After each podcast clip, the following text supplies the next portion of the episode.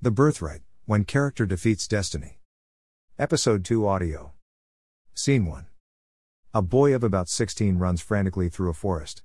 It is obvious he is trying to escape from something or someone, but whatever it is that pursues him is not in sight. The boy is dressed in white shirt, a pair of white trousers, and white canvas. He has a bag slung across his shoulder. The forest is thick and scary. The fleeing boy looks around, fear etched in his eyes. He slows down at a junction leading to two paths. He decides to take the left path. After running a little distance along the path, he bursts into an open field. He stops and looks around. He begins to walk towards the center of the field. Then another boy appears from the bush and dashes towards the first boy. The new boy looks every inch like the first and he is dressed exactly like him, except that he does not carry a bag. His face is hard and full of hatred. The first boy starts to run again until he gets to the center of the field, then he stops running and turns to face his pursuer, panting. What is it? What do you want from me? He demands. The second boy stops running too. You know what I want. He answers, also panting. I want that bag of gold you carry with you. Give it to me right now. That will never happen. He retorts. The bag belongs to me, and the pieces of gold in it. Liar. The gold does not belong to you, it was handed to me. But you despised and disposed it. It is mine now and I intend to keep it. I ask you to give it to me, now. He starts to take steps towards the first boy. No way, I am the rightful possessor. The second boy dives for the first and catches up with him. A serious fight ensues.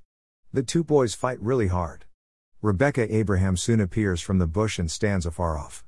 Seeing the boys fighting so fiercely, she shouts in an attempt to stop the fight. Stop. Stop the fight, stop. Her voice is laden with emotion. You two are brothers. You are of the same blood. You should not fight, stop. The first boy overpowers the second and strangles him. He manages to break away with the bag of gold and he runs towards Rebecca. Getting to her, he jumps and disappears into her tummy. The second boy struggles to stand. He then staggers in the direction of Rebecca. He reaches her and jumps. He also disappears into her tummy. Then Rebecca's stomach starts to protrude. She holds her stomach, alarmed. The tummy continues to increase until she looks heavily pregnant. Seeing the strange sight, she cries, Oh my God! Oh my God! Oh my God! Scene 2. It is 2 o'clock in the night. Isaac and Rebecca are both fast asleep on their bed. Rebecca lies on her back, her belly protruded with pregnancy. She is seven months on now. She moans in her sleep, rubbing her tummy like she is in some kind of pain. Oh God! Oh God! Oh God! Isaac is awakened by Rebecca's groans. He sits up in bed and stares at his wife for a spell before taping her arm lightly. Honey, honey, wake up. You are having a nightmare. Isaac remarks. Rebecca awakes. She breathes heavily and sweats. You were talking in your sleep again. Oh, was I? She breathes heavily. Ha, it was that dream again. Did you dream of the fighting boys again? Yes, I did. Isaac, it was so scary this time. You should have seen how the boys fought each other with so much hatred. Oh, I'm so scared. I don't understand these dreams. She cries. Why should my children come out of my belly to fight and then return into me? It is okay, honey. You will be okay and the babies will be fine. I believe we only need to pray more for the coming children. Everything will be alright. Trust me. But we have been praying a lot, yet the dreams keep coming. There is no doubt that something is badly wrong. I am afraid something terrible might happen to my babies. You should not think like that, honey, everything will be fine. Isaac does not sound very convincing. Although he has tried many times to convince her, Rebecca finds it difficult to believe that everything is alright. She has had dreams similar to the one she had tonight too many times. This is either a demonic torment or God trying to pass a message across to her. She has tried to interpret the dreams, but she is not sure her interpretations are correct. Isaac too has made several futile attempts. HMM, how I wish my father was still alive today. Abraham Terra really understood how to seek God. Isaac reminisces. I wish he is here to handle this with us. Rebecca nods thoughtfully. I believe Father must be praying for us in heaven now, if dead saints still pray. She says. We certainly need someone to share this burden with us. I will arrange an appointment with the pastor. We should let him know what is going on. Isaac opines. Yes, darling, I have been thinking of that too. Rebecca's face brightens a little at Isaac's suggestion. Isaac nods. He is glad he could give his wife a shade of hope. Scene 3. Leah, the secretary at the church office, is a woman of about 40. She sits at her desk this bright afternoon and works on her computer system. Isaac and Rebecca soon enter the office. It is a few minutes before their appointment with the pastor. Pastor Bethuel has been Isaac's pastor for many years. Isaac joined his church when Isaac graduated from the university almost three decades ago, and he has served in various capacities in the church over the years. With Rebecca, his wife, Isaac now heads the counseling department of the church. Isaac and Rebecca are regarded very highly by all members of the church, partly because of their deep dedication to kingdom service and partly because of their family's great affluence in the society. Those are two attributes uncommon to find in one individual. Isaac and Rebecca are humble and they relate freely with everyone in the church, high and low. The church secretary stands on citing them. Good afternoon, sir and ma. You are welcome to the church office. She greets, beaming brightly. Good afternoon, my dear sister. Isaac greets in return. How are you doing? Rebecca asks. I am doing fine, ma. How is your husband and the girls? Rebecca fraternizes in her usual manner. They are all well, thank you, ma. Please sit. Leah gestures towards the sofas in the office, and the couple sit on one of them. Thank you. Isaac says as he sits. The pastor is in a meeting right now, but he should be through in about 20 minutes. Leah announces. I hope you can wait? Oh, yes, we will wait. He already sent me a message to that effect. Isaac answers. Oh, okay then, Leah says and then sits. Pastor Rachel is in her office though. Should I inform her that you are here? Please do. We will like to say hello to her.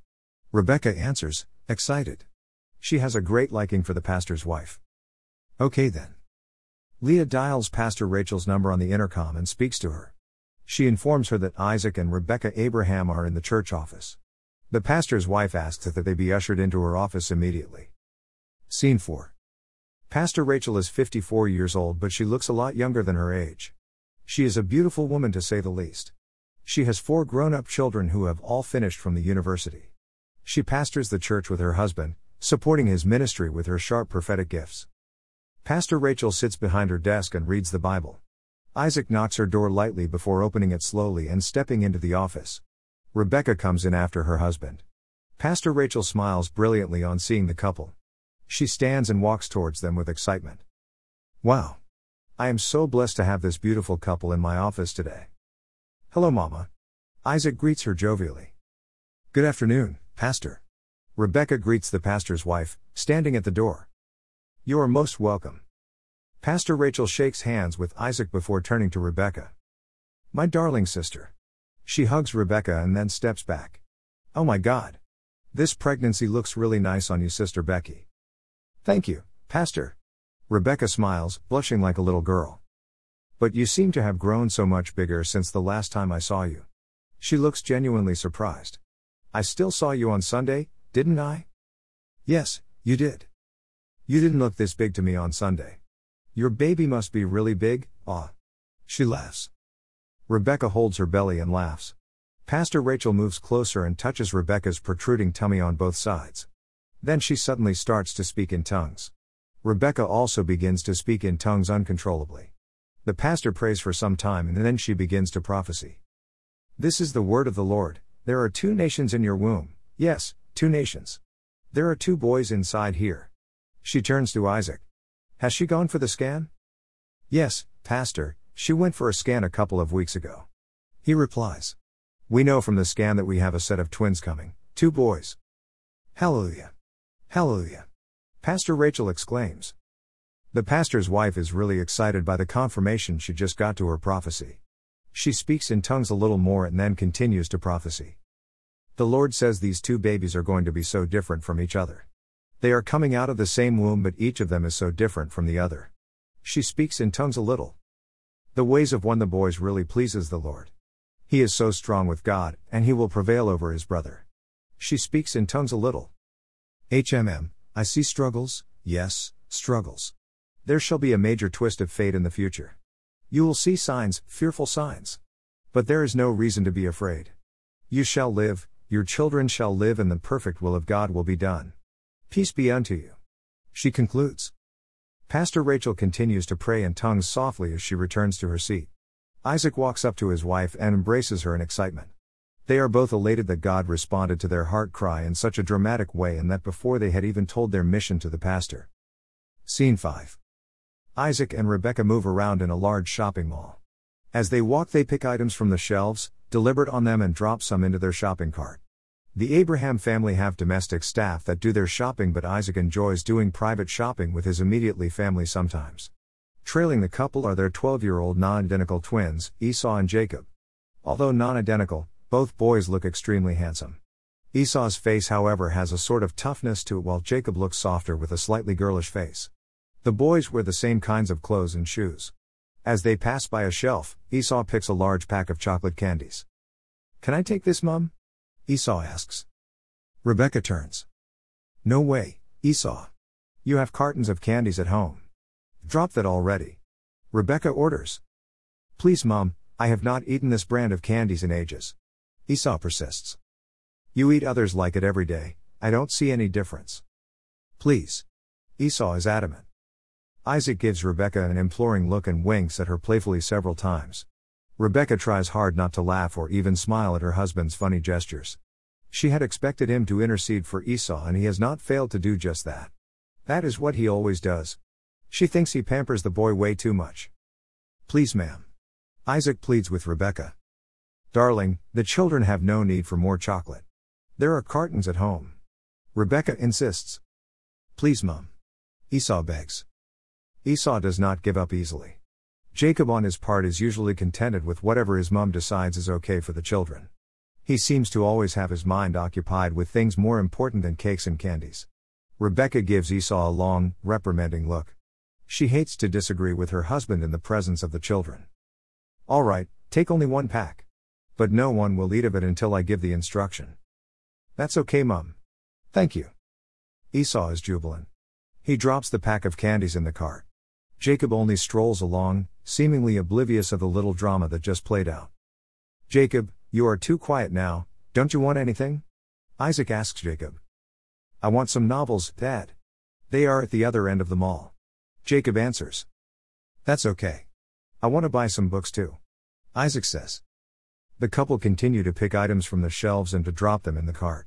Done with making their choices, they move to the payment point where their shopping is vetted and the items they picked are dropped in a huge shopping bag. Isaac then pays for the goods. While Isaac makes the payment, Esau stands right beside the big shopping bag. Jacob's is a few steps away. Jacob, come carry the shopping bag. Esau orders. And what's the meaning of that? Why don't you just carry it? Jacob replies stubbornly. I am the firstborn. I am not going to carry this while you carry nothing. I am your older brother. Esau says, arrogantly. That's rubbish. The bag is right beside you. Jacob retorts. Why am I even wasting my time talking to you? Esau says and starts to leave the mall. Seeing that Esau is leaving without picking up the shopping bag, Jacob also begins to walk out. Isaac calls Jacob. Come back here, Jacob. Are you going to leave the items we bought here? Isaac asks. Dad, Esau stood right beside the bag, he ought to carry it. Jacob protests. Esau is your older brother, he is the firstborn. Carry the bag, boy, and let's get going. Jacob stands still, torn between a strong desire to match Esau's arrogance and the impossibility of disobeying his father. Rebecca has watched the goings on without talking. She decides to talk now. It's alright, Jacob, I will compensate you for that, okay? Jacob gives Esau a reproving look and then goes to carry the bag, grudgingly. They all walk out of the mall. Scene 6. Rebecca and her second son, Jacob, sit under a beautiful canopy in the compound of their home. Each of them reads a book. On a table between them is a bottle of squash and two half empty glasses. The evening is cool and slightly breezy, making it a perfect time to sit outside and read. Two vehicles soon roll into the compound and stop close to Rebecca and Jacob. A hefty man jumps out of the first vehicle and rushes to open the back door of the second. Isaac steps out of the vehicle pulling a shopping bag with him. Jacob drops his book on seeing his father and runs to welcome him. You are welcome, Dad. He gives his dad a hug. You are blessed, my son. Isaac rubs Jacob's head gently before he hands him the shopping bag. I got two nice pairs of shoes for you and your brother. He announces cheerfully. Wow. Thank you, Daddy. Jacob runs to his mother and shows her the items his father bought. Isaac comes behind Jacob. Rebecca stands as her husband approaches her. Welcome, darling. Thank you, my love. The couple embraces each other lightly. Jacob brings the two pairs of shoes out of the bag and examines them. He chooses one of the pairs for himself. Isaac pulls Rebecca aside and talks to her inaudibly. He takes his pair of glasses off his face and shows them to Rebecca. Isaac's vision has deteriorated considerably of recent due to many complicated eye conditions, and he has spent a fortune trying to restore his sight. He just got another pair of glasses today. While Isaac discusses his eyes with Rebecca, Esau comes out of the house and walks towards his family. Welcome home, Dad. Esau hugs his dad, and his dad in turn rubs his head affectionately. You're blessed, my son. Esau, Dad just got us two beautiful pairs of shoes. Jacob announces gleefully. Come look at them, I have chosen this for myself. Esau goes to the table and looks at the shoes. I want those. Esau points at the shoes Jacob has taken for himself. You take these. No way, I already chose these. What is wrong with you, Jacob? Do I have to always remind you that you must wait for me to choose first?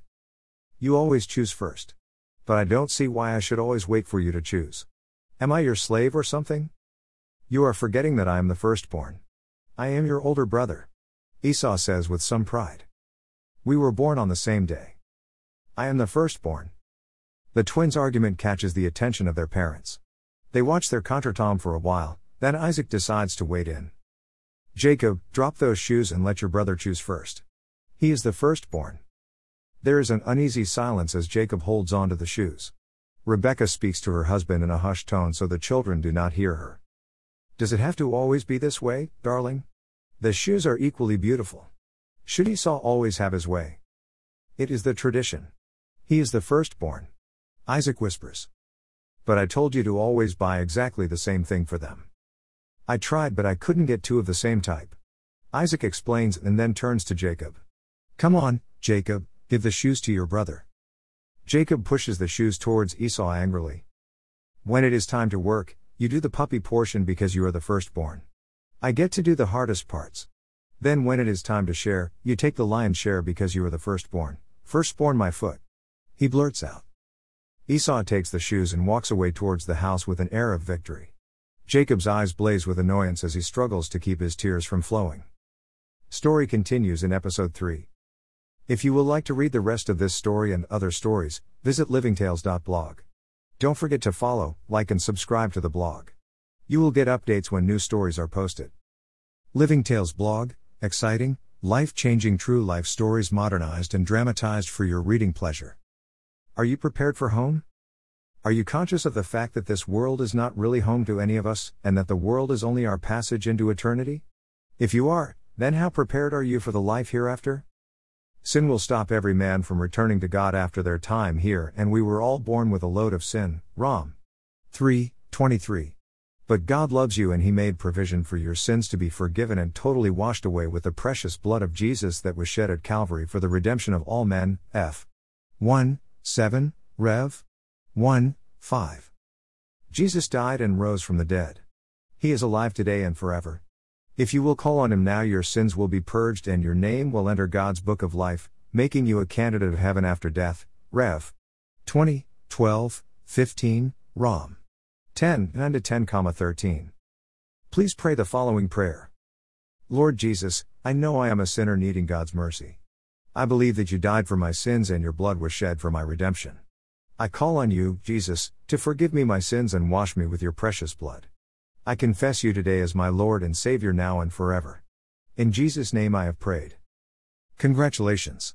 You just made the most important decision of your life if you prayed the above prayer from your heart. This is what is required in God's Word for your salvation. Rom. 10, 9 to 10, 13. Please find a Bible based church and join to be taught in the ways of the Lord.